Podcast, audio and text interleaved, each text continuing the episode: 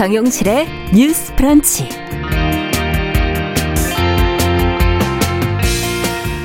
안녕하십니까 정용실입니다. 어제 국회에서 코로나19 손실보상법 입법을 위한 청문회가 열렸습니다.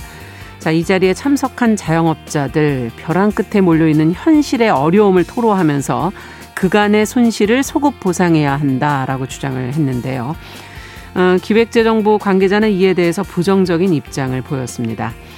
자, 코로나19 장기화로 자영업자들이 어떤 처지에 놓여 있고 또 이들에게 어떤 지원이 필요할지 좀 자세히 고민해 보겠습니다. 네, 오는 28일이 세계 월경의 날이죠. 월경은 개인의 신체 현상인 동시에 출산의 주체인 여성의 몸에서 일어나는 일인 만큼 사회적인 맥락에서 이야기를 할 필요성이 있는 주제입니다. 자, 월경을 경쾌한 시각으로 다룬 다큐멘터리 한 편을 오늘은 좀 소개를 해드리고요. 월경에 대해 우리 모두 알아야 되는 이유 고민해 보겠습니다. 자, 5월 26일 수요일 정용실의 뉴스 브런치 문을 엽니다.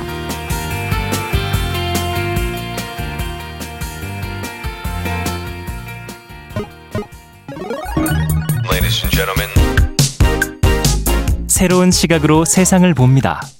정용실의 뉴스 브런치 뉴스 픽. 네, 정신의 뉴스 브런치 항상 여러분들과 함께 프로그램 꾸며가고 있습니다. 오늘도 김현웅님, 조혜숙님 오랜만에 라디오를 켜셨다고요. 어, 3617번님 그리고 유튜브로도 한 500분이 넘게 지금 들어오셨어요. 어, 미무사님, 아트센터님, 가연아님, 네, 써니스카이님, 어, 미무사님 이렇게 들어오셨습니다. 감사합니다. 자, 첫 코너 뉴스픽으로 시작을 하겠습니다. 월요일과 수요일을 책임지고 계시는 두 분입니다. 전혜연 우석대 개공 교수님 안녕하세요. 네, 안녕하세요. 전지현 변호사님 안녕하세요. 네, 안녕하세요. 네. 자, 어제 이제 국회에서 코로나19 손실보상법 입법 청문회가 열렸는데 자영업자들이 그동안에 쌓였던 그 울분을 좀 토로를 했어요. 여러 가지 어려움들을 얘기를 했고 기재부가 소급 적용은 좀 어렵지 않느냐 하는 입장을 보이면서 어, 지금 여야에서 질타를 했다고 하는데 지금까지 나온 얘기는 어떤 얘기인지 어떤 부분을 우리가 좀 고민해 봐야 될지 같이 한번 짚어보죠. 전혜영 교수께서 좀 정리해 주시겠어요? 예, 국회에서 법을 만들기 전에 관련된 사람들을 증인이나 참고인으로 채택하고 정부 관계자들을 불러서 다양한 의견을 청취하는 입법 청문회를 여는 경우가 있습니다. 네. 국회 산업통상자원 중소벤처기업위원회에서 코로나19 손실보상법과 관련해서 25일 입법 청문회를 열었는데요. 네. 자, 정부 측에서는 기재부와 중소벤처기업부 관계자들이 참석을 했고, 음. 어, 소상공인 관련해서는 외식, 여행업, 피행업체의 자영업자들이 증인과 참고인으로 출석을 했습니다. 예. 찬반이 오가는데 일단 찬성하는 입장, 자영업자들을 대표해서 많은 분들이 나왔는데 이분들의 주장을 요약하면 이렇습니다. 자, 코로나19 상황에서 방역 때문에 음. 집합 금지, 영업 제한, 이른바 행정적인 조치가 취해줘서 네. 여러 가지 영업을 못한 업종들이 굉장히 많죠. 뭐 그렇죠. 뭐밤 10시 이후에 영업을 아예 못하거나 시간도 제한이 있었고 시간도 제한이 있었고 인원도 그렇고 인원도 있었고 가보면 네. 식당에서 거리두기 때문에 예전보다 손님을 많이 뭐 유치할 수 없는 예. 등등의 여러 가지 문제가 있었다. 그런데 이런 손해에 대해서는 정부가 책임을 지지 않으면 음. 과연 누가 앞으로 정부를 신뢰하고 음. 이런 공공의 목적으로 시행하는 방역에 협조를 할 수 있겠냐는 거고 음. 무엇보다도 이런 당위성도 중요하지만 그동안 자영업자들의 폐업률이 계속 늘어나고 그렇죠. 그런데 우리나라 구조상 또 월세는 또 내야 되고 네. 그리고 그렇다고 갑자기 직원들 해고할 수 없고 더 이상 미룰 수가 없다라는 겁니다. 자, 그런데 반대하는 입장도 만만치 않은데 음.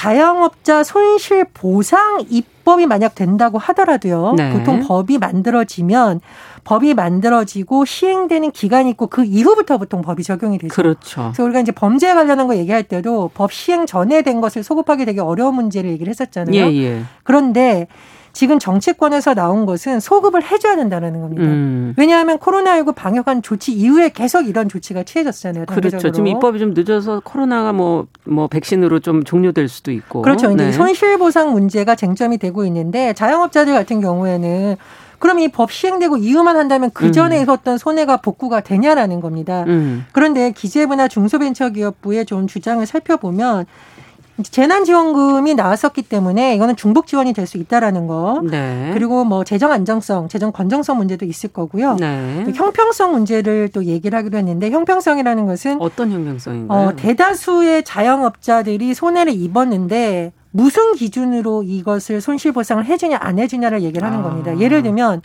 여행 금지 업종을 우리가 구체적인 가이드라인이 나오지 않았어요. 네. 여행 업체가 영업하지 말아라, 뭐 열심히 음. 하지 말아라 이런 가이드라인 없었는데 실제로 여행 관련 업체들이 타격이 엄청 컸죠. 그렇죠. 예. 그리고 이제 대기업뿐만 아니라 그 밑에 자영업 형태로 하시던 분들도 음. 많이 타격을 입었는데 이런 논란이 일어날 수 있지 않느냐라고 얘기를 했습니다. 근데 반론은 만만치가 않은데 정부의 집합금지, 제한금지 기준이 명확했었기 때문에 음. 그런 부분부터 단계적으로 해야 된다는 의견도 나오고 있고요.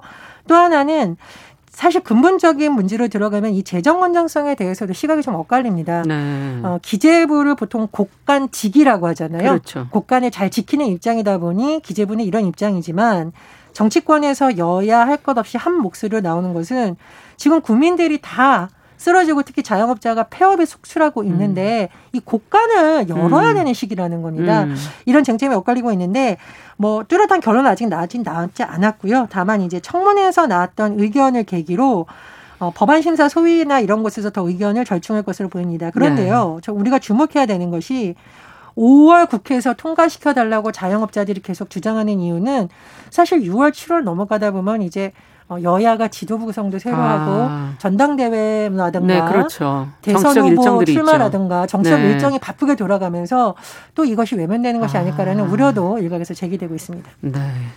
자, 어떻게 보시는지 어떤 부분 지금 뭐 형평성을 어떤 기준으로 할 거냐 뭐 이런 얘기도 지금 나왔고 사각지대도 생길 수 있을 것 같고 여러 가지 문제들이 생길 수 있을 것 같은데 어떻게 보십니까? 어, 전지현 변호사께 좀 여쭤볼게요. 일단 예. 변호사로서 말씀을 드리자면은 음. 전면 소급 적용하고 손실을 완전히 전부할 수 있을 정도의 손실 보상을 하라고 저는 요구를 할 거예요. 네.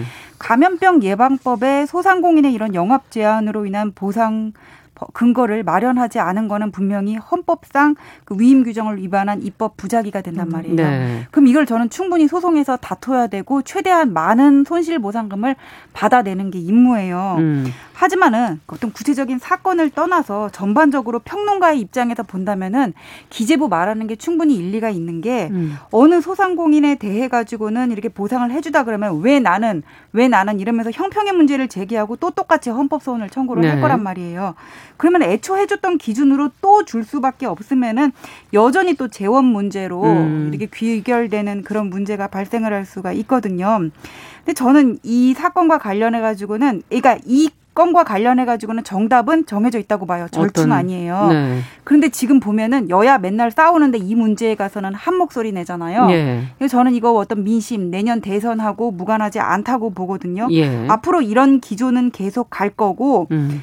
뭐 재원 마련을 위해서는 간접세 같이 조세 저항이 큰 부분보다는 음. 부유세 같이 어떤 인적 범위를 최소화하면서 재원을 끌어낼 수 있는 그런 방안을 계속 양쪽이 생각을 할 거라고 봐요. 그래서 네.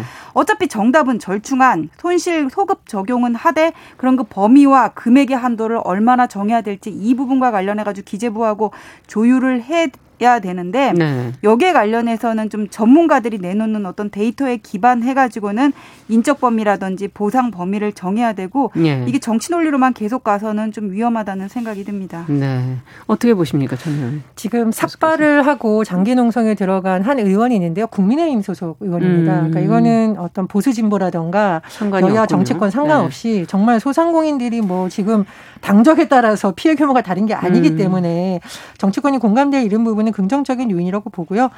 또 하나 이제 손실보상 대상에 대해서 형평성의 논란이 있다라고 하면 일단 명확한 기준이 됐었던 영업 금지라든가 영업 제한이 됐던 부분들이 분명히 있거든요. 정부 예. 기준으로 그 기분부터 일단 잡고 보상 규모 같은 경우에도 이 손실 크기에 따라서 좀 차등을 두는 방식을 정부가 고민을 해야 되지 무조건 크기에 예. 따라서 예 무조건 네. 안 된다고 해놓고 형평성을 얘기한 건 저는 조금 아니한 자세가 아닌가 생각이 듭니다. 네. 그래서 어, 이런 사각지대가 있을 수 있다는 점을 보면서 큰 틀에서 합의안을 만들어가는 노력을 해야지 계속 반대만 해서는 답이 안 나온다 생각이 들고요. 또 하나 좀 중소벤처기업부에 대해서 어제 현장에서 쓴소리가 많이 나왔는데 네네. 중소벤처기업부가 제시한 기준하고 자영업자들이 한 기준하고 굉장히 차이가 있다고 해요. 어떤 물론 이제 기준의 차이기도 하는데 네. 중소벤처기업부가 추정 손실액 자료를 냈는데 어, 3조 3천억 원의 손실이 있었다. 네. 그런데 정부와 지자체가 지원한 금액이 6조 원이다. 그러면 손실 지원을 했다는 건가요? 손실에 약두 배 가까운 게 지원이 예. 됐다는 거냐라고 자영업자들이 분통을 어제 터뜨린 게 아. 어, 청문회 과정에서 나왔습니다. 그래서 굉장히 지금 어려운 과정이기 때문에 정부에서 신뢰를 얻으려면 이런 일단 추계 자료부터 정확하게 집계해야 된다. 그러네요. 예, 실태 조사 자체가 지금 제대로 되고 있느, 아, 있느냐 하는 그런 의문이 드는군요. 예, 그리고 네. 이 손실 보상에 대해서는 사실 어, 민주당 내에서도 조금 우려가 있었는데 최근에 많이 돌아선 이유가 현장에 가보니까 정말 자영업자들의 폐업이라던가 음. 일부 보도를 보면 좀 극단적인 선택까지 시도했던 분들이 나오거든요. 생계 위험으로 네. 인해서. 네. 근데 제가 눈이 말하지만 방역이라는 게 소상공인만을 위해서 한 것이 아니라 전 국민의 공공의 목적으로 된 것이거든요. 네. 그렇다면은 앞으로도 우리가 방역을 공공의 목적으로 자영업자들한테 하라고 했을 때 지금 제대로 손실 보상이 안 된다면 만약 유사한 사례가 났을 때 이분들이 음. 정부의 어떤 행정명령이라던가 조치를 과연 받아들일 수 있겠느냐. 네. 이건 당장의 문제가 아니라 우리가 앞으로도 감염병이 또 있을 예, 수 있고요. 감염병 예. 사태라던가 이런 사회적 재난이 일어났을 때 음. 대비하더라도 지금은 정부가 좀 전향적인 자세로 검토를 해야 된다 이렇게 생각을 합니다. 네. 좀 현실적인 부분에서 전지현 변호사께서는 또 어떤 부분을 저희가 검토를 해야 될까요? 저는 이제 두 가지를 말씀드리고 싶은데 예. 첫 번째는 전문가들이요 좀잠좀 자지 마세요. 좀 이렇게 말씀을 드리고 싶어요. 그게 무슨 말씀이세요? 사실 이런 논리는 예. 그 정치권하고 정치권하고 그다음 피해자 기재부만 얘기할 게 아니라 복지 문제 이런 보상 재원 문제 그렇죠. 국가 재원 문제 연구하는 경제학자들이 많단 말이에요. 네네. 근데 보면은 이게 그냥 정치권에서만 놀고 기재부도 이제까지 몇 번 반항했지만 계속 밀렸잖아요. 정치권한테 역대 예. 사례를 보면은 그래서 이 문제를 그런 어떤 정치 논리로만 가는 거는 상당히 위험하고 실태 조사를 말씀하셨는데 그러기 위해서는 축적된 데이터가 필요하거든요. 그렇죠. 그럼 이 문제에 관련한 연구 자료들이 충분히 있단 말이에요. 음. 우리가 잘 모를 때는 뭐 영미법 사례 얘기하잖아요. 그런 자료도 있고 그러면은 다 같이 중지를 모아가지고는 좀 이렇게 소신을 가지고 나섰으면 좋겠다 그런 아. 생각이 들고 네. 또 하나는 이제 같이 함께라는 말씀을 드리고 싶은데 같이 함께. 예, 우리가 지금 뭐 어떤 국가 재정 문제는 다음 세대의 문제다 이렇게 얘기를 하는데. 음. 지금 100세 시대라 그러지 않아요? 다음 세대가 아니라 어떤 내 나중에 인생 말기의 문제가 될수 있거든요. 그렇죠. 그래서 이거를 어떤 엄발의 오줌 누기식 처방으로 이번에 주고 뭐 내년 선거 어쩌면 돼 그냥 이런 식의 처방은 좀 상당히 위험할 음. 수 있다. 아 물론 그 자영업자들의 어떤 고통은 충분히 이해를 하고 네. 저는 손실보상 이거 직 근거 마련하지 않은 거 위헌이고 일부 소급해야 되는 거 필요성도 인정을 하지만 이 구체적인 디테일에 있어서는 그렇죠. 충분한 어떤 전문가적 견지에 중지를 모아야 된다 그런 생각이 듭니다. 사실 제도 전문가가 아니어서 어디까지 보상하는 게 탁 확실하고 타당한지. 정당한 네. 보상의 네. 범위는 어디까지인지 확실히 말은 못 드려요. 하지만 음. 전체적인 방향에서는 그렇게 생각을 합니다. 네. 네, 지금 국회 소상공인 정책 포럼이라던가 이런 곳에서 자료를 어느 정도는 좀 밝힌 바가 있어요. 연구단체에서 네. 그게 아마 뭐 여러 가지 전문 기관에 의뢰를 해서 소상공인이라든가 자영업자 16, 16만 곳 정도를 이렇게 네. 대비를 좀 한 데이터는 있다고 합니다. 그래서 어, 그러나 세금이 집행되려면 조금 더 정확한 데이터가 있어야 되기 그렇죠. 때문에 정부에서도 조금 더 노력을 해야 된다 이렇게 보고요. 저는 또 하나 계속 우려하는 것이 이게 시간이 계속 끌수록 저는 얼렁뚱땅 입법이 되지 않을까.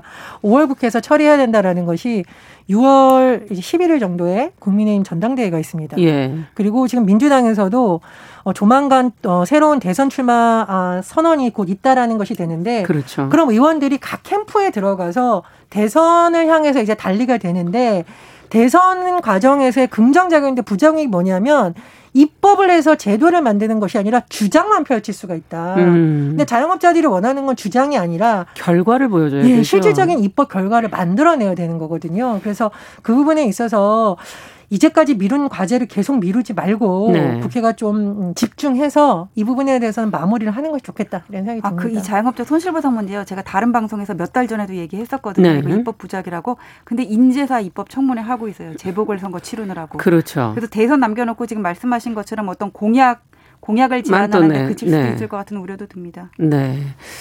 사실 대선에서 어떤 것을 만들었느냐, 입법을 했느냐를 또 국민들이 잘 지켜보시면서 그 결과를 가지고 좀 평가를 해주시면 좋겠다는 그런 생각도 들기도 하고요. 자, 이제 두 번째 뉴스로 좀 가보도록 하겠습니다. 어제가 실종 아동의 날이었습니다. 이 날을 맞아서 지금 사전 지문 등록 관련 보도들이 이제 좀 나오고 있는데 아이의 지문을 미리 등록해두면 실종했을 때 찾기가 쉽다. 뭐 이제 이런 얘기 아니겠습니까? 코로나19 때문에 최근에는 등록이 좀 잘 안 되고 있다라는 지금 얘기가 나오고 있고요.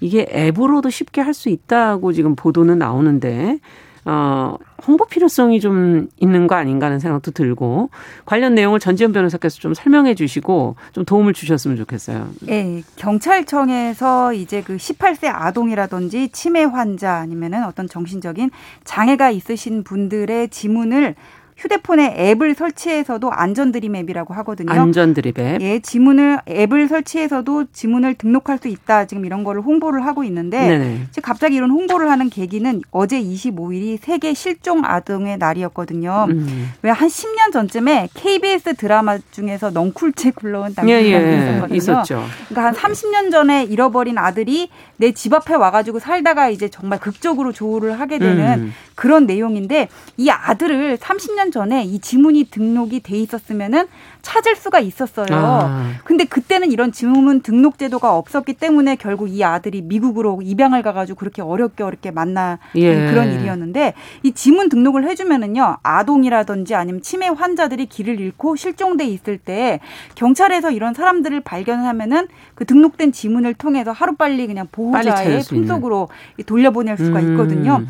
실제 이런 지문을 등록하는 제도가 2012년에 시행이 됐는데 네. 시행이 되고 나서 실종 건수가 한 15% 정도 줄었다고 하고요. 아이고. 그다음에 지문 등록이 안 돼 있을 때랑 비교를 해가지고는 보호자의 품으로 돌아가는 시간도 한 82시간 며칠씩 걸리던 것이 하루 이내로 이렇게 줄었다고 아, 하거든요. 네. 그러면 이 지문 등록을 해야 되는데 진짜 문제는, 중요하네요. 예, 문제는 뭐냐면은 등록률을 보면은 한 50%가 좀 넘어요. 음. 사람들이 그러니까 설마 뭐 이런 일이 생기겠어 좀 이렇게 안이하게 생각을 하는 면도 있는 것 같아요. 그렇죠. 그래서 지문 등록하는 사람이 없으니까 더군다나 이제 코로나 위기가 오면서 경찰청에 직접 가서 아. 등록을 하는 사람들이 줄어드니까 더 등록률이 줄어드는 겁니다. 그렇죠. 해마다 30만 명씩 이렇게 신생아는 나오는데 네. 그래서 경찰청에서 아 이거 휴대폰 앱으로도 등록을 음. 할 수가 있어요. 지금 이렇게 홍보를 하게 되는 겁니다. 네, 그렇군요. 그렇군요. 자, 이걸 뭐 의무화하자. 사전 지문 등록. 왜냐하면 이제 실종의 건수도 많고 사람을 찾는 게 사실은 그렇게 쉬운 일은 아니기 때문에 어, 관련 법안이 또 발의된 적도 있다고 알고 있는데 어떻게 보시는지 두 분이 이번에 이 어, 사전 등록, 지문 사전 등록에 대해서 어떻게 생각하시는지 그러니까 의무화하자는 거에 대해서. 네. 지문 등록제 자체는 굉장히 효율적인 방법이라고 봅니다. 예. 제가 취재 현장에서 직접 어, 들었던 경찰관들한테 들었던 얘기인데 어, 약간 정신적 지체장애를 앓고 있는 한 아동이 발견이 됐는데 예를 들어 이름이 박이수예요. 네. 근데 너 이름이 뭐니 하니까 박이수 이렇게 했으면 쉬웠을 텐데 집에서 이르는 이수야 이수야라고 하니까 이름을 이수야로 치니까 실종 신고가 안 돼 있었다는 거예요. 아.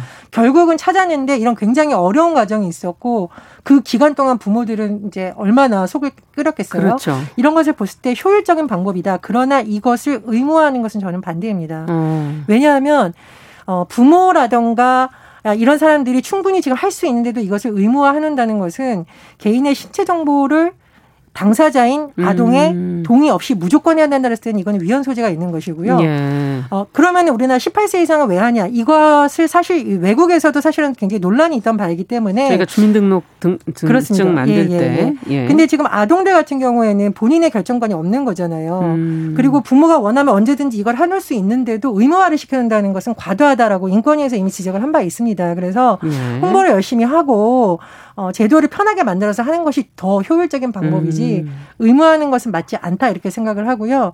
다만 이제 치매 환자의 경우에는 이미 주민등록이 되어 있는 경우가 많을 수 있겠죠. 예. 네, 뭐 아주 젊은 경우가 아니라면 예. 이런 부분은 좀 구분해서 볼 필요가 있다. 좀 이렇게 생각을 합니다. 네. 어떻게 보세요, 전지현 변호사께서는? 아니요, 저는 조금 다른 생각이에요. 예. 그왜 그러냐면은 이제 인권위에서 이게 어떤 개인정보 자기결정권을 침해할 수 있다 이렇게 얘기를 한 거는 맞아요. 네.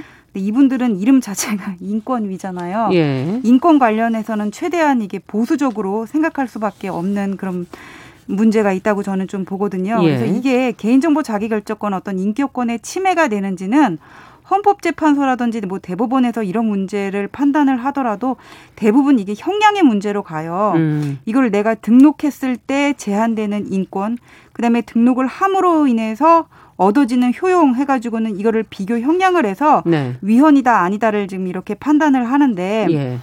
이게 부모가 알아서 등록을 하라 이게 가장 좋기는 한데 바람직한데 이게 예. 정말 어떤 부모의 정상적인 보살핌을 받는 아동의 경우에는 그렇게 맡겨놓으면은 괜찮을지 모르겠지만은 안 그런 아이들도 분명히 있거든요. 그렇죠. 여기서 사각지대가 나올 수가 있고 예. 만약에 이런 가정에서 뭐 실종 아동이 발생했다 어떻게 됐다 이런 사고가 난다면은 음. 왜 이거 미리 의무화하지 않았냐 이런 얘기들이 분명히 나올 거예요. 네. 그래서 저는 이런 것들을 전체적으로 감안하면은 따져봐야 된다. 예, 과거에 한 3, 4년 전에 노웅래 의원이 음. 그래서 4세 미만 실종 빈도가 높은 4세 미만의 아동의 아. 경우에는 이걸 의무화 지문 등록을 의무화하자는 개정안을 발의를 했다가 그때도 너무 이렇게 논란이 많아가지고는 결국 통과가 안 됐는데 네. 제가 볼 때는 이 문제를 그냥 인권 침해다 이렇게만 보지 말고는 좀 이걸 전향적으로 봐도 괜찮지 않을까 그런 음. 생각이 듭니다. 근데 그 아동이 부모의 보호에서 방치되거나 심지어 출생 신고도 안 된 문제는 출생 신고 제도 자체를 고쳐야 된다. 음. 그러니까 부모가 하는 방식이 아니라 병원이라든가 이런 네. 곳에서 의무적으로 하는 방식 등이 논의되고 있기 때문에 저는 그런 쪽으로 보완을 해야 된다고 생각을 하고요. 우리가 생체 정보에 있어서 자기결정권이 계속 강조되는 이유는 이게 굉장히 행정편의주의적으로 계속 갈 수 있다라는 거거든요. 네. 그래서 심지어 코로나19 상황에서 우리가 전자팔찌처럼 논란이 된다. 음. 결국 뭐 한이 많이 하는 논란이 됐던 것도 이 사람들을 무슨 범죄자도 아니고 다른 예. 방법이 있는데 더군다나 생체 정보를 활용할 때는 정말 우리가 굉장히 인권을 민감하게 봐야 된다는 또 반론도 음. 있습니다. 그래서 그런 부분을 좀 같이 봐서야 된다 저는 이렇게 생각을 합니다. 근데 네. 이 아동의 경우에 그 출생 신고를 보완을 한다 그래도 이 아동을 확실히 보호할 수 있는 인프라가 지금 우리 사회에 너무 구비돼 있지가 않고 그다음에 네. 지문은 다른 유전 유전자 정보에 비해서 이걸 등록한다고 하더라도 저는 침해 가능성이 좀 낮다고 보거든요. 그래서 음. 약간 좀 생각은 다릅니다. 네. 진짜 좀 고민을 미리 좀 더 해봐야 될 것 같습니다. 두 분과 함께 오늘 뉴스픽 여기까지 얘기 듣겠습니다. 전혜연 우석대 개공 교수 전지현 변호사 두 분 수고하셨습니다. 감사합니다. 감사합니다. 감사합니다. 네, 정용실의 뉴스 브런치 듣고 계신 지금 시각 10시 27분이고요. 라디오 정보센터 뉴스 듣고 오죠. 김부겸 국무총리는 예방접종 완료자 일상회복 지원 방안을 오늘 중대본에서 확정하겠다고 밝혔습니다. 이 방안에 따르면 7월부터 1차 접종만으로도 야외에서 마스크를 벗을 수 있으며 실외 다중이용시설 이용 시, 정규 종교활동 시 인원 제한 적용을 받지 않습니다. 국내 코로나19 유행 상황이 좀처럼 나아지지 않는 가운데 오늘 0시 기준 신규 확진자 수는 707명으로 12일 만에 다시 700명대로 올라섰습니다. 일본 아사히 신문이 사설을 통해 스가 요시히데 총리에게 코로나19 감염 확산이 멈추지 않고 도쿄 등에 발령된 긴급 사태의 재연장을 피할 수 없는 상황이라며 도쿄 올림픽 개최 취소를 직접 요구했습니다. 지금까지 라디오 정보센터 조진주였습니다.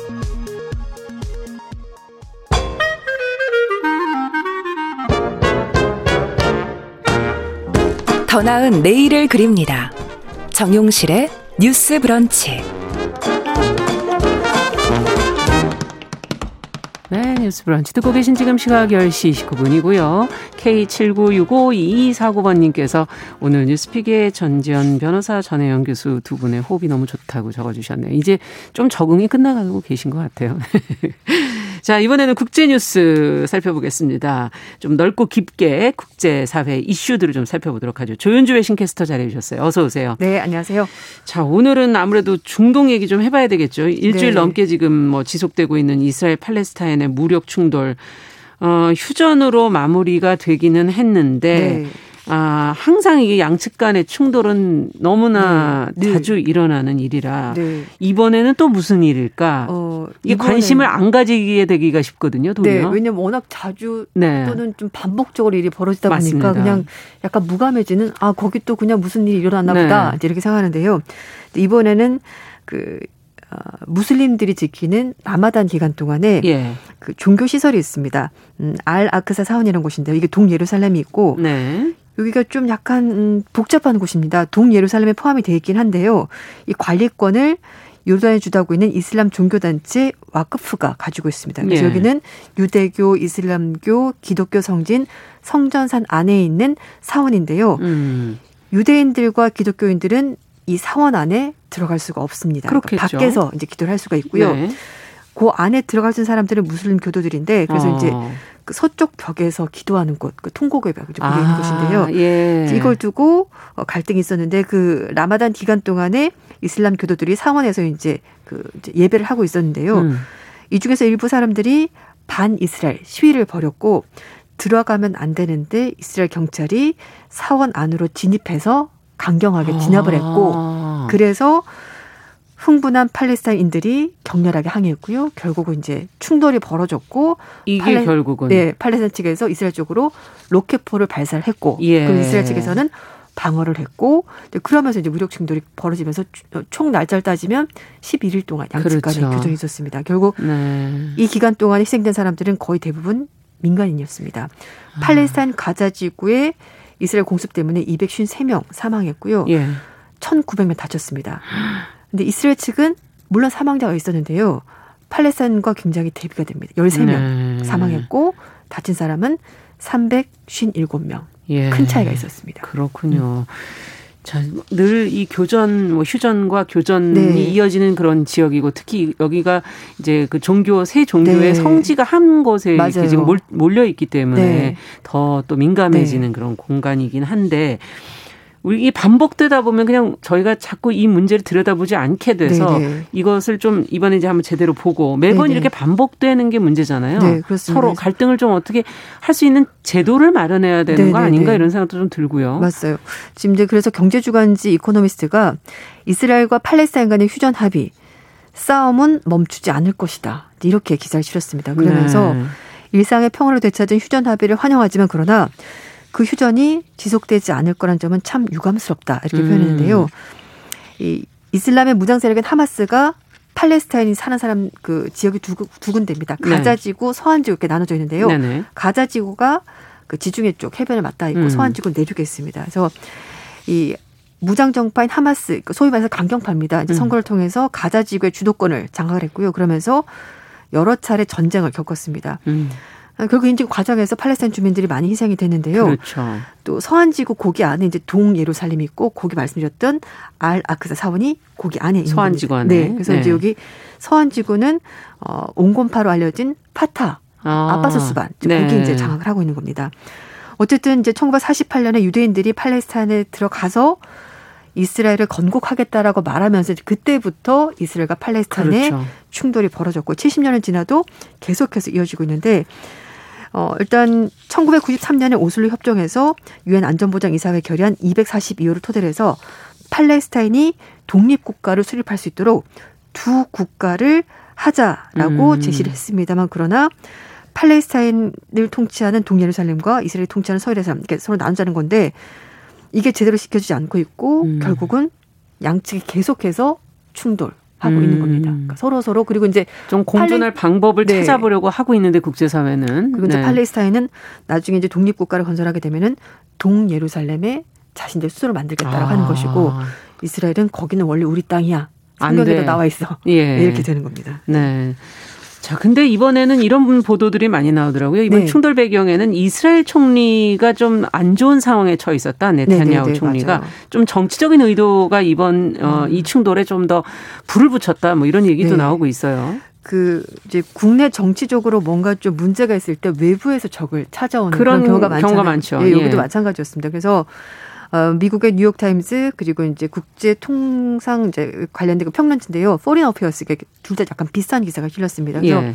뉴욕 타임즈 24일 기사에서 양측의 이번 무력 충돌이 네타냐후 이스라엘 총리에게 정치적으로 도움이 될 수 있다. 음. 당분간은 이렇게 얘기를 했고요. 그리고 네. 포린 어페어스는 역시 뭐 이번 분쟁이 어쩌면 더 폭력적인 시대의 서막을 알리는 신호다. 아이고, 이렇게 이제 썼습니다. 좀 무시무시한 그러네요. 네. 찝찝하네요. 네, 네. 뉴욕 타임스는 이제 기사를 여기 이제 news analysis라 해서 이제 분석 기사를 실은 건데요. 네. 네타냐후 총리가 결국은 자신의 정치적 이익을 위해서 하마스의 공격을 음. 이용했다라는 겁니다. 신문은 네타냐후 총리의 별명이 이스라엘의 왕 그리고 네타냐후 총리가 굉장히 재능이 많고 네. 뛰어나다는 겁니다. 지략가입니다. 그리고 교묘한 속임수를 활용해서 이스라엘에서 15년 동안 총리를 하고 있다라고 지적했습니다. 그러면서 네타냐 총리는 자신의 정치적 라이벌보다 훨씬 더 오래 사, 살아남았고 어. 부패 혐의도 물리쳤고 예. 팔레스타인들 염원을 좌절시키고 그리고 음. 또 다시 팔레스타인과의 충돌을 자신에게 유리하게 이용했다 이렇게 음, 표현했습니다. 음, 그렇군요. 얼마 전까지 그 지금 부패 혐의 때문에 네. 지금 재판을 받고 있었죠. 음, 음, 어떻게 그 정치적으로는 그것 때문에 좀 궁지에 몰려 있는 상황 아니었나요? 반대파가 네. 좀 세력을 공격을 만들, 하고 예. 예. 왜냐하면 뭐 한두 건이 아니 술에 배임 사기 거기다 이제 부인이 뭐 관저에서 요리사를 불러가지고 뭐 네. 돈을 뭐 흥청망청 쓰고 뭐 그 재판 받는 건수가 되게 많았거든요. 그래서 음.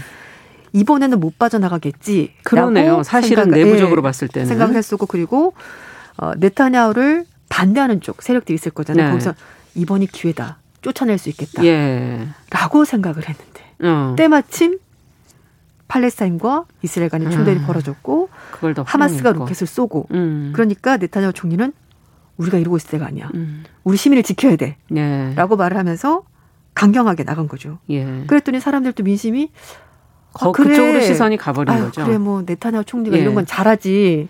이렇게 되는 겁니다. 음. 그러다 보니까 반대 진영에서도 어, 네타냐후 얼마 전 그 선거를 통해서 네타냐후 진영 그리고 이제 반 네타냐후 진영 뭐 제3지대 이렇게 해서 어, 의석수가 있는데 어느 누구도 과반을 확보하지 못했어요. 그래서 이제 연정을 음. 구성을 해야 되는데 예. 그래서 네타냐후 총리가 이렇게 정치적으로 공지에 몰려 있으니까 반 네타냐후 진영에서 제3지대 이런 정당들이 음. 이제 모아가지고 연합 네 과반 의석을 확보하려고 네. 했었는데 사건이 이렇게 되다 보니까 어, 반 네타냐후 진영 쪽으로 가려고 했었던 정당들이 그냥 아. 네타냐후 진영 쪽으로 약간 마음이 변하게 됐고 이 사람들도 네. 이스라엘 시민들의 어떤 민심 음. 이런 것들을 반영해 되다 보니까 선뜻 반 네타냐후 쪽으로 갈, 갈 수가, 수가 없었어요. 그래서 이제 여기서 약간 흐지부지 돼버렸습니다. 어찌 보면은 자리를 잃을 뻔한 네. 끝날 뻔한 네타냐후 총리가 다시 기사 회생했다 뭐 이렇게 표현할 맞아요. 수도 있을 것 같은데. 네. 자, 이스라엘뿐 아니라 팔레스타인도 좀 그럼 들여다보도록 하죠. 네. 이스라엘은 그렇다고 하고 음. 강경파, 온건파로 아까 나눠져 있다라고 네네 얘기. 그 맞아요. 안에서도 갈등이 있을 거 아니에요? 네, 이제 하마스는 2006년에 선거를 통해서 가자 지구를 장악했는데요. 또 이건 오늘 마찬가지인 것 같습니다. 네. 오래 집권을 하면 음. 거기서 부패가 생기고 여기도 무능이 생기고 네. 또 요즘 또 코로나 시국이니까 여기서 또 주민들의 음. 반발이 굉장히 크고 안 그래도 살기가 힘든데 더 힘들어진 겁니다. 그래서 네. 강경파가 잡아봤자 별 소용이 없네. 이제 이런 얘기가 나오게 됐고요. 아. 그리고 이제 집권 여당, 그 소위 말해서 온건파인 파타가 소속되어 있는 아바스 자치정부가 어, 수반이 통치하는 서한지구. 네. 여기도 이제 뭐 그렇게 썩 민심이 좋지는 않습니다. 이제 거기다가 팔레스타인마저 강경파, 온건파 이렇게 음. 양쪽으로 나눠져 있는 거죠. 그리고 또 하나는 어, 어떻게 보면은 이스라엘이 이제 이 가자 지구와 서한 지구를 봉쇄를 하고 있거든요. 네. 이제 이스라엘 명분은 그겁니다. 왜냐하면 봐라 팔레스타인 우리한테 로켓을 쏘지 않냐 무기를 자꾸 어딘가 들여온다. 음, 그렇기 때문에 막아야 된다. 적을 막아놔야 된다. 그래서 네. 이번에 네타냐후 총리가 말한 것도 물론 뭐 민간 인생 예. 희생이긴 했지만 하마스가 땅굴을 지하 터널을 파나요. 그래서 어. 그걸 통해서 이제 필요한 물자나 무기 이런 것들을 가져오거든요. 그래서 거기를 집중적으로 공습했다. 우리는 군사 시설을 공습한 거다. 이렇게 주장했습니다만 예. 그러나 민간이 네, 많이 희생된 거 맞거든요. 네. 근데 또 한편에서 얘기를 하는 것이 하마스도 바보가 아닌 이상 그냥 어디 똑하니 보이게 자신들의 기지를 두지는 않을 거다. 그렇죠. 그래서 주로 민간인들이 살고 있는 지역에 숨겨놓는다고 합니다. 아. 그러니까 이제 공격을 하다 보면은 그런 민간이 식으로 민간이 자꾸 커지는 네, 거군요. 그럴 수밖에 없는 건데요. 그래서 이제 영국의 간서 타임즈는 하마스가 파산 직전에 있다 이렇게 보도를 했습니다. 그러니까 어. 자금이 굉장히 부족하다라는 거죠. 그래서 지금 돈을 받는 곳이 어, 이란 그리고 그렇죠. 그 카타르, 그 이란, 어, 카타르 네. 여기서 이제 돈을 좀 지원해 준다고 하는데 그 전에는 이슬람 자선 단체로 위장을 해서 이제 국제 사회로부터 돈을 좀 받았다고 하는데 2년간 각국의 이슬람 극단주의들이 이제 팽배하면서 국제사회도 음. 이슬람 극단주의들 굉장히 경계를 하게 된 거죠. 예. 그래서 모금 활동이 위축이 됐고, 됐고, 그러다 보니까 하마스는 음. 이란 또는 카타르 자금에 의존할 수밖에 없게 된 겁니다. 네. 그리고 또 이제 요르단과 서한 지역을 통치하고 있는 아바스 자치정부 수반이 5월 달에 예정돼 있던 팔레스타인 총선을 무기한 연기한다. 이렇게 얘기한 건데요. 음. 어, 뭐 수반의 얘기는 동예루살렘 내에 투표를 하기로 어, 이제 못하게 된 것이 실제로 이제 뭐 여러 가지 복잡한 문제가 있다라고 얘기했는데 또 온건파 입장에서는 선거를 해서 하마스가 혹시 더 표를 더 많이 가져가고 세력을 더 음. 확대하면 어떡하지라는 걱정이 또 있었던 거예요. 예. 그러다 보니까 어, 선거를 뭐 미루겠다라고 얘기를 하니까 거기서 또 불만이 나오면서 강경파, 음. 온건파 간에 팔레스타인 내에서도 갈등이 빚어지게 되는 거죠. 그렇군요. 그런데 네. 제가 이제 말씀한 것처럼 네타냐 총리가 굉장히 교활하고 뭐 지략가 이렇게 음. 말씀드리는 것이 네, 팔레스타인도 강경파, 온건파로 나눠져 있잖아요. 네. 그러니까 말씀인 것처럼 하마스가 로켓을 쏘고 막 이렇게 하니까 그런 거에 대해서 네타냐 총리도 이란이 돈을 주고 음. 카타르가 음. 돈을 주는 거 알아요. 네. 근데 왜 안 막느냐? 예. 왜냐하면은 말씀인 것처럼 하마스와 파타가 약간 계속 부딪히면서 갈등을 해주는 것이 도움이 되니까 네, 팔레스타인이 예. 하나로 뭉치는 게 싫은 거죠. 음. 그냥 이렇게 적당히 자기네들끼리도 싸우고 싸우고 네. 우리랑도 싸우면서 네타냐 총리는 내 정권을 계속 유지 도움이 된다. 나갈 거야. 네. 이렇게 이제 두 가지 트랙을 쓰는 겁니다. 자, 그럼 미국 정치권이 사실은 그동안 이스라엘과 가까운 관계를 계속 네. 유지해 왔고 뭐 이제 바이든 대통령도 과연 어떤 발언을 할 것인가를 네. 계속 우리가 주목해 왔는데 이번 일에 대해서 좀 분위기가 달라졌다 이런 지금 보도들도 네, 있어요. 네. 맞습니다. 왜냐하면은 트럼프 전 대통령은 아예 대놓고 음. 이스라엘을 지지한다고 얘기를 했습니다. 그래서 네. 뭐 예루살렘 수도로 인정한다 이렇게까지 얘기를 했는데요.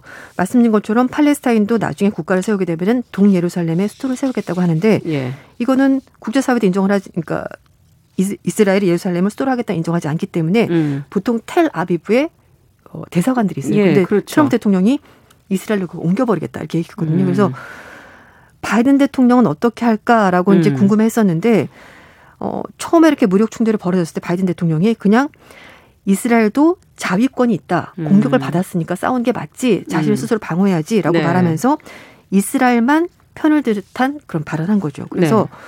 공격이 있었어요. 민주당 내에서도 이거는 네. 아니지 않냐. 아무리 음. 그래도 우리가 대놓고 그렇게 말을 하는 건 아니다라고 얘기를 하고 있고요. 특히 민간인이 계속 희생되고 있잖아요. 그래서 그렇죠. 민주당 입장에서는 이건 인권의 문제와도 관련이 있다 이렇게 말하면서 바이든 대통령은 이제 압박을 하기 시작했고 그래서 바이든 대통령도 입장을 바꿔서 어, 뭔가 양측 간에 진전이 있었으면 좋겠다고 음. 얘기를 했고 네타냐 총리와 전화 통화를 했습니다. 그래서 음. 이제 약간 이스라엘 쪽을 압박하는 모양새를 보였고 음. 이집트가 중지하면서 결국은 이 휴전이 성사가 됐고요. 또 하나는 휴전이 그래서 된 네, 거군요. 미국을 음. 대표하는 진보를 대표하는 버니 샌더스 상원 의원이 음.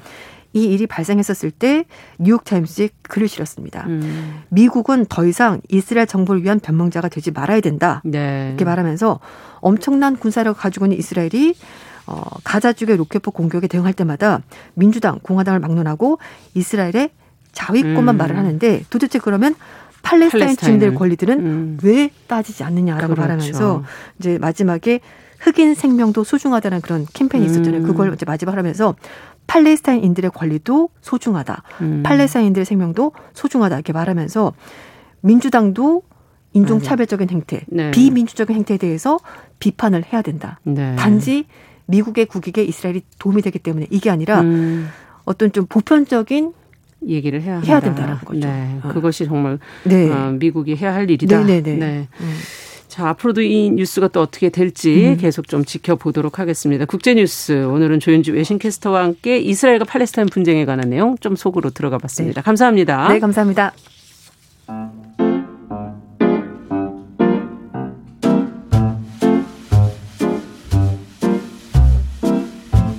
정용실의 뉴스 브런치는 여러분과 함께합니다. 샵 9730은 짧은 문자 50원, 긴 문자 100원으로 모바일 콩과 유튜브는 무료로 참여하실 수 있습니다.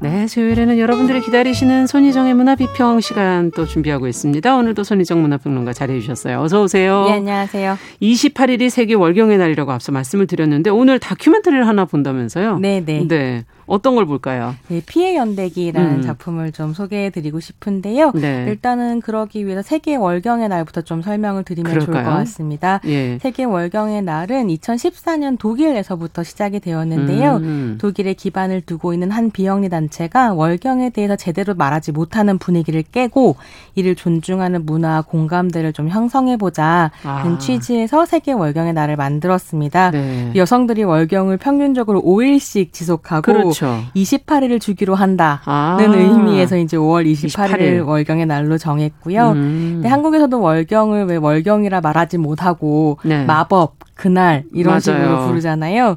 다른 나라들에서도 이런 분위기가 있다고 해요. 뭐 음. 뭐 독일에서는 딸기 주간이라고 부르고 딸기 주간. 미국에서는 Aunt Flow 그러니까 뭐 고모가 음. 흘리는 날 뭐 정도 음. 의미인 것 같은데요. 사실 이제 우리는 이런 이야기를 하면서 좀 웃을 수 있지만 음. 어떤 나라들에서는 여성들의 건강과 직결되는 문제이기 때문에 네. 이야기를 해야 한다고 합니다. 그러니까 월경을 금기시하는 전통적인 문화가 살아 있는 와중에 어.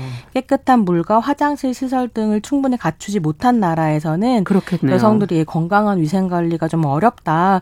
이걸 음. 개선해야 한다. 이런 문제 의식을 바탕으로 만들어진 날입니다. 생각보단 역사가 짧다. 그만큼 말하기 힘들었던 세월이 길었다. 이렇게 볼 수도 있을 네. 것 같은데 어쨌든 좀 생리라는 거, 월경이라는 것 자체에 대해서 개인적으로는 뭐 그렇게 알아야 되나. 뭐또 음. 때로는 이건 좀 약간 불결한 거 아니야. 이런 인식들, 잘못된 인식들이 있었던 거 아닌가요? 그동안에. 네. 그래서 이제 말을 더 하기가 좀 예. 어려웠었던 예. 건데 여성학자 박이은실 씨는 네. 월경의 정치학이라는 책에서 인류가 아주 평범한 몸의 일을 금기로 만들어 왔다고 음. 말합니다.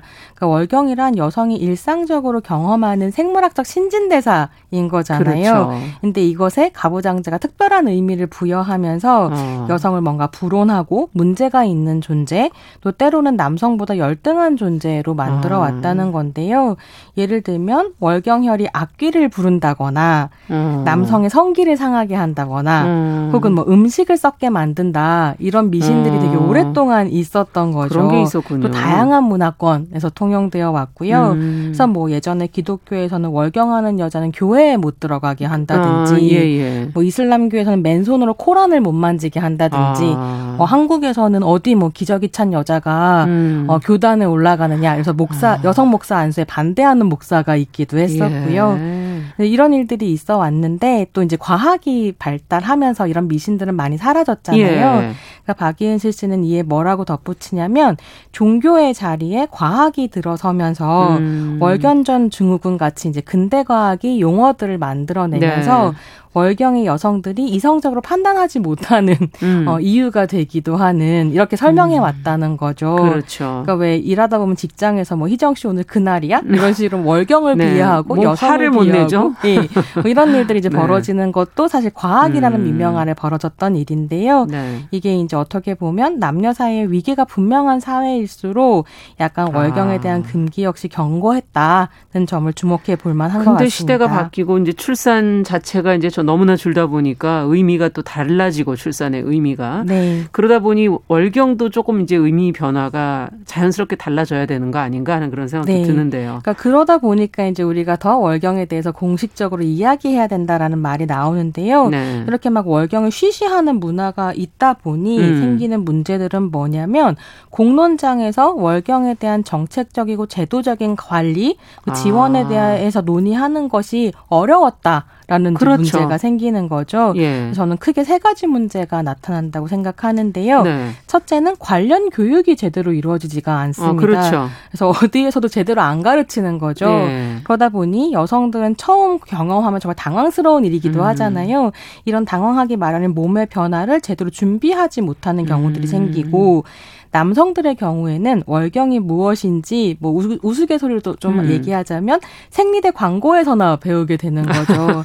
그래서 실제로 10대 남성들 중에는 월경을 소변처럼 참을 수 있다고 생각한다거나 어. 혹은 월경혈이 파란색이라고 오해하는 경우들이 있다고 해요. 때문에. 예, 그러니까 그러다 보니까 온라인상에서 여성의 월경을 비하하거나 그 어려움을 이해하지 못하는 이제 여성 혐오 아. 게시판 게시물들이 올라오기도 하고요. 두 번째로는 정책이 만들어지지 않기 때문에 그렇죠. 이 정책의 공백을 시장이 메꾸는 일이 벌어집니다. 시장이. 예, 그래서 소비 인구의 거의 절반에 이르는 숫자가 생리대를 소비하고 있고 예. 한 여성이 평생 생리대에 쓰는 돈이 약 680만 원 정도라고 아, 해요. 예. 근데 생리대는 2016년까지 물가 지수에 포함되지 않았습니다. 그러니까 정부가 생리대 가격에 아무런 관심이 없었다라는 그렇군요. 의미겠고요. 그러니까 그러다 보니까 많이들 기억하실 거예요. 깔창 생리대 를 아, 그 사용해야만 했던 네, 10대 예. 여성처럼 예. 구매력이 없는 여성은 이 이제 월경을 둘러싼 회로 시스템으로부터 음. 배제될 수밖에 없고 그러니까 이제 문제가 있었던 거죠. 그렇죠. 최근 몇 년 사이에 반값 생리대 등이 이제 등장을 음. 하면서 생리대 가격이 좀 나, 내려가고 있기는 하지만 우리가 좀 비싼 편이라고 예, 한국은 여전히 세계에서 가장 비싼 나라 중에 가장 비쌉니까? 예, 한 국가입니다. 음. 셋째로는 생리대 파동 때 보셨던 것처럼 생리대에 사람 몸에 유해한 물질이 들어가도 제대로 규제가 안 되고요. 그렇죠. 그때 문제가 됐었던 게 검사 기준 자체가 제대로 마련되어 예. 있지 않은 이런 문제들이 생기기 때문에 이제 2016년부터 여성들이 음. 굉장히 꾸준히 계속 월, 경권에 대해서 이야기하고 음. 있습니다. 네. 자, 그러면은 여기에 관해서 앞서 뭐 피해 연대기. 피해 연대기를 보자라고 네. 얘기하셨는데 그 작품 이 제목부터가 그럼 연관성이 있는 것 같네요. 네, 이게 어떤 의미입니까? 보면 뭐 월경을 둘러싼 문화적인 역사를 추적한다는 의미에서 연대기이기도 연대기. 하고요. 음. 월경을 하는 여성들 사이에서 연대를 아. 보여준다는 점에서도 뭐 연대기라고 할 수 있겠습니다. 예. 뭐 어떻게 보면 여성의 몸과 생리에 관한 범시대적, 범세계적 탐구 다큐라고 예. 이제 스스로를 소개하고 있는데 음. 김, 뭐 청년 세대인 김보람 감독부터 김도라, 김보람 감독의 할 할머니까지 이제 월경 토크를 아. 소개를 하기도 하고요. 네. 다큐의 기획은 처음 이제 김보란 감독이 네덜란드 친구에게 음. 할머니가 직접 만든 생리대 주머니를 이제 선물하면서 네. 시작이 되는데 어, 네덜란드 친구 같은 경우는 평생 탐폰만 썼기 때문에 아, 그러게 왜 예, 이게 왜 되는지. 필요한지 몰랐던 거죠. 어. 그래서 김보란 감독이 집에 와서 문득 궁금해집니다. 왜 네덜란드 여성들은 대체로 탐폰을 쓰고 아. 한국 여성들은 패드를 쓰는 걸까? 이런 문화적 차이를 좀 다루는 영화를 찍어볼까? 아. 그리고 리서치를 시작했는데 영화도 한 편도 없었다는 거예요. 월경에 대한 영화가. 그렇군요. 근데 또 그렇게 검색을 하면서 김보란 감독이 여러 가지를 깨닫게 되는데 그 해가 2015년, 2016년 예. 이즈음인데 이게 전 세계적으로 월경의 해라고 불렸던 해거든요. 예. 그러니까 해 각국에서 여성들이 월경에 대해서 막 얘기하기 시작하면서 음. 어, 생리대 면세 청원 운동을 펼친다든지 면세. 네. 예. 왜 거기다 아주, 세금을 붙이냐 이거죠. 예, 굉장히 예. 인상적인 사건으로는 키랑 간디라는 영국 여성이 예. 월경 기간이었는데 생리대를 하지 않고 런던 마라톤 완주를 합니다. 그래서 이제 막 피가 다 흐르는 이것을 막 웃으면서 완주를 하면서 예. 이건 숨길 일이 아니다라고 음. 하는 게 막 외신에 보도되기도 하고 음. 또 이제 월경을 이유로 여성을 깎아내렸던 도널드 트럼프 전 이제 대통령 되기 전이었는데요. 네. 어, 트럼프를 비판하는 해시태그 월경은 모욕이 될 수 없다 캠페인이 아. 펼쳐지기도 했고 한편에서 캐나다에서는 생리대 세금을 폐지하는 아. 상황이 일어납니다. 그래서 김보란 감독이 아 뭔가 세계적으로 월경을 둘러싸고 그러네요. 어떤 변화가 얘기들이. 일어나고 있구나. 어. 또 한국에서는 2016년에 해시태그 생리대를 붙이다 캠페인이 음. 펼쳐지면서 왜 한국은 생리대 늘 검정 봉지 안에 들어가잖아요. 근데 더 이상 검정 봉지 안에 넣지 말고 네. 광장으로 빼내자 이런 얘기를 하면서 월경권 네. 논의가 진행이 됐었던 거죠. 그래서 음. 이런 분위기를 반영하면서 월 월경의 문화사부터 시작해서 다양한 생리용품까지 아. 소개하는 굉장히 실용적인 다큐멘터리를 사실 그런 거 어디서 뭐 들어본 적이 없. 있다 저도 그런 생각이 들 정도로 네, 잘 몰랐다. 걸릴 거라고 생각할 상상도 못할 얘기고 예, 그러다 네. 보니 결국은 생리를 그렇게 대한다는 건 내 몸을 그렇게 대한다는 거고 네, 연결돼 있는 게 아닌가 이런 생각도 드네요. 예, 정말 예, 사실은 이 다큐멘터리 굉장히 흥미로운 게 다양한 생리용품들을 음. 소개하고 있거든요. 뭐 패드, 탐폰, 생리컵, 면생리대 음. 그리고 이제 다큐에서는 소개하고 있지는 않지만 최근엔 생리 팬티도 굉장히 잘 나오거든요. 어. 다큐가 이제 2017년 작품인데 생리 팬티 같은 경우에는 이 다큐멘터리와 더불어서 여성들이 생리용품에 대해서 이야기를 많이 아. 하다 보니까 점점 좋은 물건들이 이제 나오기 시작하는 거죠. 네. 그래서 사실 그러니까 왜 네덜란드 여성들은 탐폰을 쓰는데 여성 음. 한국은 안 쓰나 이런 질문 같은 경우에는 청취자들께서도 너무 잘 아시겠지만 음. 한국의 이제 처녀막 신화라든지 아. 뭐 진행자님 말씀하신 것처럼 내 몸에 대해서 굉장히 모르고 낯설어하기 예. 때문에 지를 만지는 것이 무서운 음. 일이다 보니 탐폰을 안 쓰게 되는 경우도 있잖아요. 아. 이제 다큐를 보면 뭐 유튜브나 SNS를 통해서 여성들이 자기의 생리에 대해서 얘기하기 시작하면서 음. 이런 정보가 매우 유통이 잘 되기 시작하고 네. 변화로 이어지고 있다 이런 내용들이 나옵니다. 예, 정말 나라마다 이렇게 달라요. 얘기들도 재밌겠어요. 다양한 이야기들이 네, 재밌습니다. 예. 자, 그러면 이 다큐의 남성들 또 기성세대들도 좀 보셔야 될 만한 작품이라는 생각도 들기도 하고 같이 공부를 좀 해야죠. 뭐 네, 우리도 그렇습니다. 해야 되지만 앞에서 말씀드렸던 것처럼 음. 정말 너무 여성들도 잘 모르지만 음. 남성들도 너무 모르잖아요. 음. 근데 이게 어, 딱 들으시면 뭔가 불쾌하고 어렵고 무거울 것 같으실 네. 수도 있지만 김보란 감독이 워낙에 유쾌하고 유머러스하면서 어. 센스 있는 사람인데 작품의 것을 굉장히 잘 녹여내고 있고요. 어. 그래서 온 가족이 다 함께 모여 앉아서 함께 어, 교육력으로 보셔. 보셔도 좋을 것 같습니다. 어. 네. 지금 걸리나요? 이 지금 피해 연대기를 어디서 저희가 밖에 나가서 볼 수 있나요? VOD 음. 이 서비스나 서비스로? 이런 데서 예, 보실 예. 수 있는 작품입니다. 네. 자, 이 연대기 보고 나서 또 제안하고 싶으신 거, 함께 또 알려주고 싶으신 거 끝으로 간단하게. 네. 한 2000, 30초 정도 남았네요. 2016년부터 그러니까 이런 이야기들이 막 나오면서 여러 음. 지자체와 공공기관에서 공공생리대 지원 사업을 확장해 오고 있거든요. 근데 이런 예산들은 또 우리가 관심을 가지지 않으면 음. 바로 삭감되기도 하는 거라서요. 맞아요. 관련 예산이 잘 책정되어 있는지, 어떻게 제도가 운영되고 있는지 음. 시민 여러분들이 관심을 좀 가져주실 필요가 있을 것 같습니다. 네. 자, 손희정의 문화비평 세계 월경의 날을 저희가 맞아서 앞두고서는 관련된 인식과 문화 차이, 피해 연대기라는 작품까지 살펴봤습니다. 오늘 말씀 잘 들었습니다. 감사합니다. 네, 감사합니다. 자, 정용실의 뉴스 브런치 수요일 순서도 같이 인사드리겠습니다. 저는 내일 오전 10시 5분에 다시 뵙겠습니다. 감사합니다.